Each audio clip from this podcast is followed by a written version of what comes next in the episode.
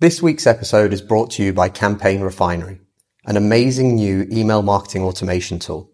Look, in the world of digital marketing, there's a lot to keep track of. We all know this. As much as we're in love with social media and the power of social conversation here at Social Ink and on the All About Digital Marketing podcast, we are well aware at just how powerful email marketing can be.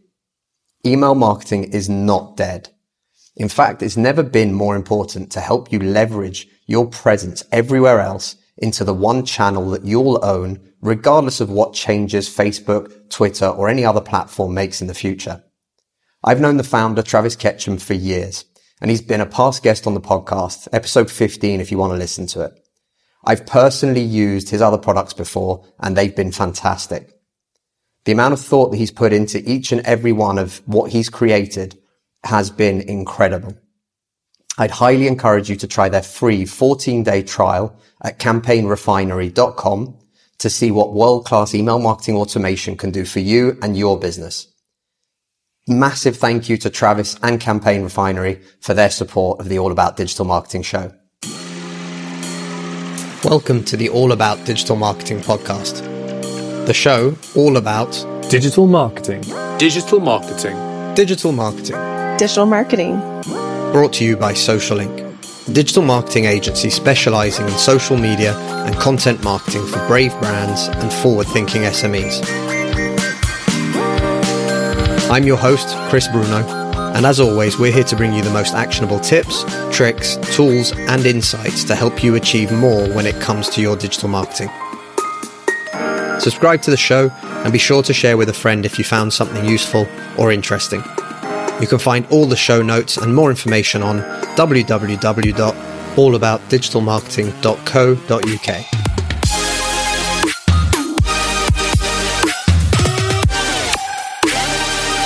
Hi, everybody. I'm Chris. I'm the CEO of Social Ink and also the host of the All About Digital Marketing podcast. Hopefully, by now, you already know that. But if this is the first time, welcome to the podcast and be sure to subscribe to get many, many more episodes, hopefully, whilst we continue this journey of ours. Today, I was sat down and I was taking a little bit of time to think about what does the future of digital marketing look like? And it made me realize that actually maybe there's a few things along that path that are already here that a lot of people aren't necessarily taking advantage of. And it got me thinking to the conversations that I've had recently with other guests, as well as things that I'm working on internally and for clients as well. A couple of things that I wanted to bring up things like, for example, chatbots, virtual uh, assistant kind of response systems that exist that you can implement into your business to help you with the day to day, let's say, of people re- reaching out to you on your Facebook page or even on your website and finding ways to automate this. Now, this isn't the future by any means. And for a lot of marketers, this has been around for a long time. We built, I think, the first one for a client back in 2017. Uh, that's still going today, and it still deals with 95% of all inquiries, requests that come through for that client on their social channels. But for a lot of people, actually, maybe it's something that's not being used, or maybe it's something that they've always thought is more complicated than it needs to be. So, again, looking at the future of digital marketing, I think it's really important to actually look at the futuristic parts that you can find right now and that you can actually implement to try and help yourself and to help save you time and to help free you up to do the thing that you're really good at, which is the actual service or building a product, the reason why you started your business at the end of the day. So one of the things was that was virtual assistant kind of um, chatbot response systems. And i think that's a really important one for people to look at. You can look at systems like flowxo or i believe mobile monkey by larry kim as well. There's a load of them out out there and online and you'll find that there's a ton of different ways you can use it. It can be as simple as directing people that are looking for something specific in a particular direction or just trying to gauge what it is that people are trying to to figure out on your website. Again you'll have an idea of this based on other interactions you've had with people already and you can start this off as the most simplistic form uh, of, of a contact form you know just helping point people in the right direction. And then as it gets used you can start to use that for more purposes more different reasons more different ways. And i think that'll be a really good way to start implementing things that still to me feel a little bit futuristic. And we all know they're a little bit annoying and they don't always work perfectly, but it can be a fantastic time saver for you. One of the other things that I started looking at as well was what does the future of social media look like? And this became a really interesting thought process or in the back of my mind, and it was bothering me and bugging me. And I thought about this a lot because of the fact that all the channels now have added new streams or new media formats within them. And this kind of starting to bug me because it's getting to the point now where we do this for a lot of clients, we do this on a lot of channels, and we're realizing that suddenly actually we can't make one piece of content or we can't make two, three pieces of the same content. We're now looking at having to make various different pieces of the same content. And it becomes very time consuming. Now, as an agency, things become more time consuming, they become more expensive for our clients. But that doesn't necessarily mean that because they're more time consuming and more expensive for our clients, that they actually bring in more results. So, for a lot of people, I can imagine, especially in the small business world, I can imagine that we're going to start to see a reduction in the terms of output on social media. And what I mean by that is look at Instagram. Instagram is a fantastic platform, but you can now post to your feed. You can now post to stories. You can now be on IGTV for longer format videos. You can now do reels, and it's never ending. What's going to come next?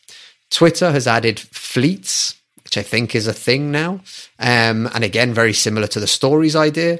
And even LinkedIn jumped in on the bandwagon and they added LinkedIn stories. I'm really upset and annoyed about that one. I don't think there was any need for it. But again, all these platforms are trying to develop, and all these platforms are pretty much developing in the same kind of ways. And what it means is that we're getting more and more platforms, and the other platforms that already existed are becoming more and more content hungry and more and more looking for engagement and from users to actually stay on the platform for longer. That what it actually means for us as small business owners is you now need to create a ton of content, and it's just impossible after a while. So I think that that's going to have a, a, an impact. At some point, people are going to have to say, you know, I need to focus on one, two, whichever the best channels are for you and your audience, and start figuring out what works on there for you as well as for your customer. That brings me to the future of social media, obviously being a very particular topic and actually something that I'd love to hear your opinion on as well.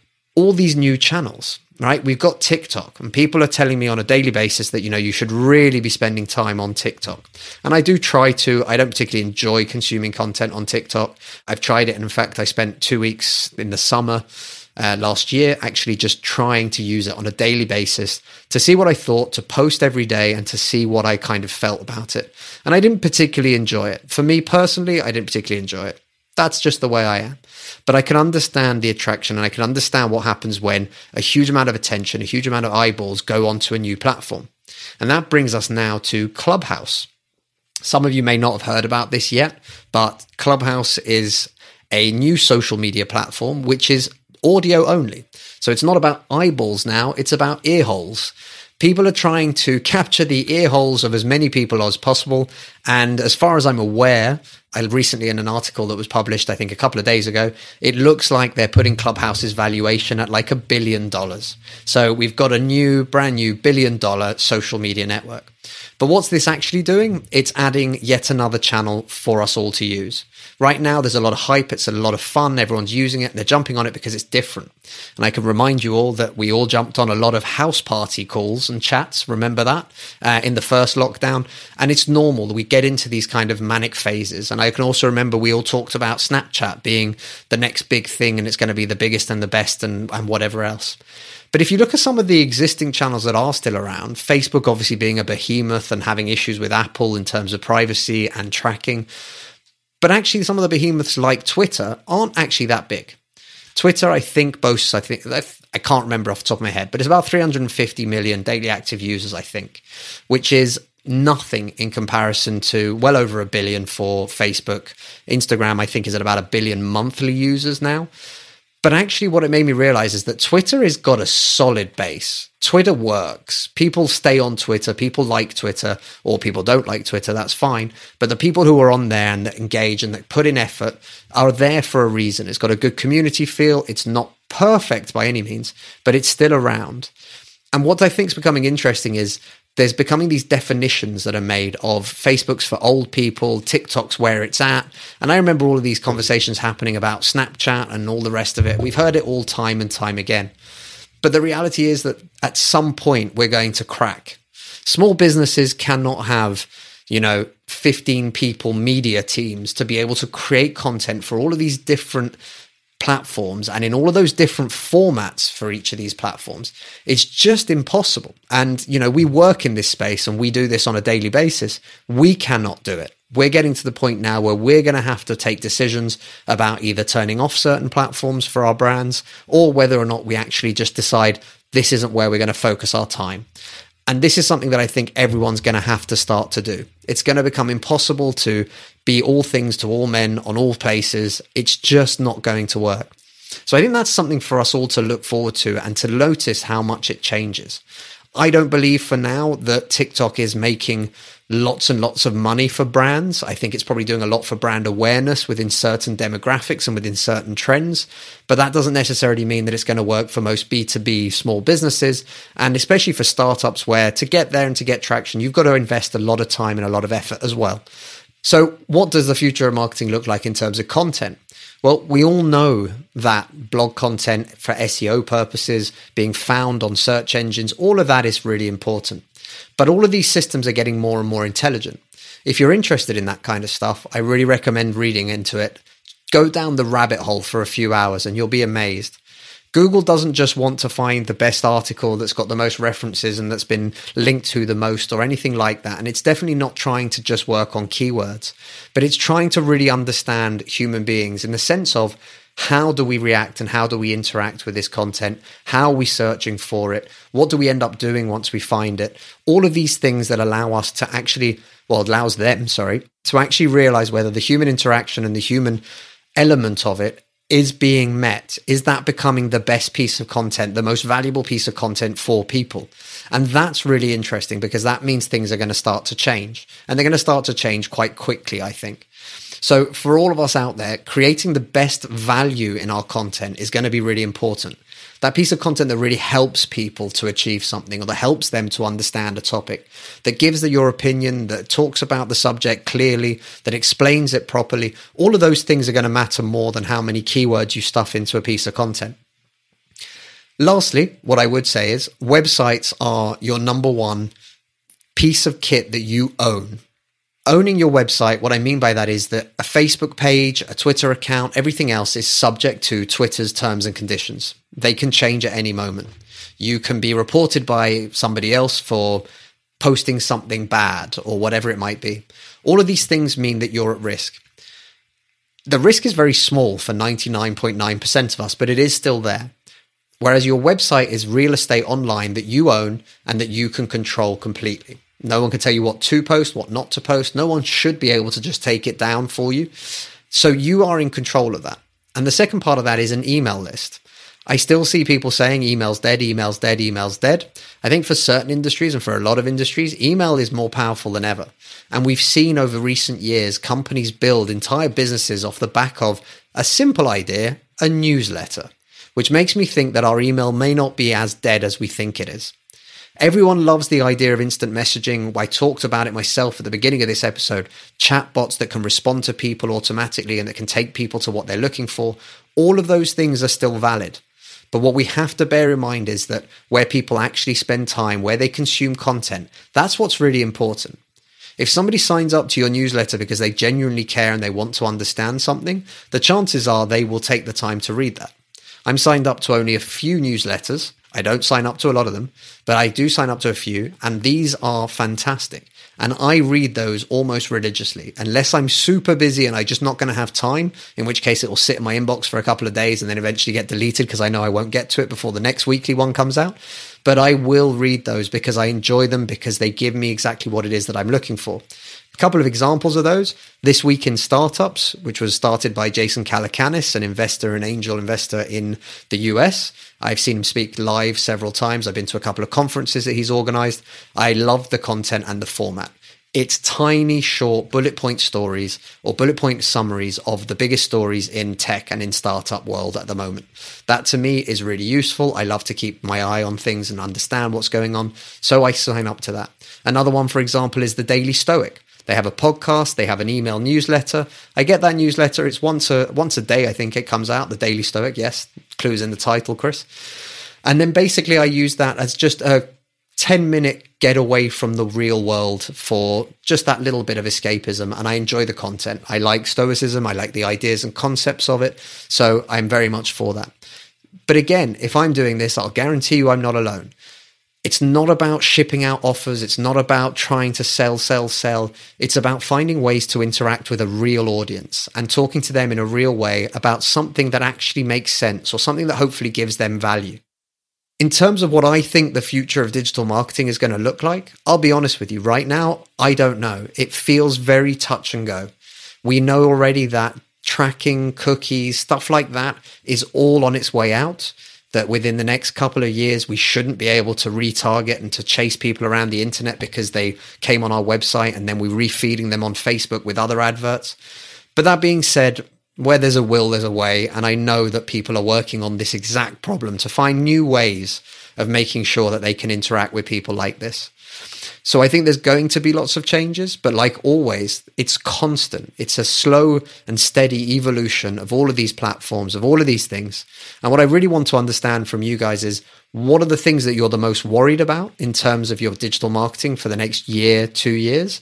Or more importantly, what do you think of social media and what might change as it comes up? I'd love to hear from all of you. Please find us on social media. It's at all about Digmar, D I G M A R at the end. Come and find us. Let us know what you think. I'm going to post up a tweet, hopefully around the same time this episode goes live, and let me know. I will get involved in every single one of you that messages because I'd love to understand more. And I'd like to make sure that we bring together a few people to have a solid conversation about what the future of digital marketing might look like for small business owners. So, without further ado, thank you so much for listening. Uh, again, if you haven't subscribed yet, please do. But if you have subscribed, thank you so much. We really appreciate you. Uh, I've been loving the All About Digital Marketing podcast, and I will continue to make them as long as people continue to download them and listen to them. So, please do let us know your thoughts. If there's anything that you'd like us to talk about, or if you have any questions or anything like that, please let us know. I will address those personally in a podcast episode, maybe even just for you if nobody else wants to hear about it, but I would do that. And also, check out Social Ink on social media, on Facebook, Twitter, and on YouTube. We have been going live every single day during this lockdown version 3.0, as we're calling it here in the UK. I think we've done 22 days of live so far. I'll be going live again day 23 uh, later today. But all of these things are just ways for you to be able to interact, ask questions, and get help on any of the issues that you might be having. So make sure you check it out. Thank you again, and we'll see you soon. The All About Digital Marketing podcast is brought to you by Social Ink, a distributed digital marketing agency specialized in delivering results through online campaigns. Whether it's content marketing, social media marketing, online advertising, or web design, we've got you covered from strategy through to delivery. If you're struggling with your digital marketing, get in touch today by simply visiting www.socialink.co.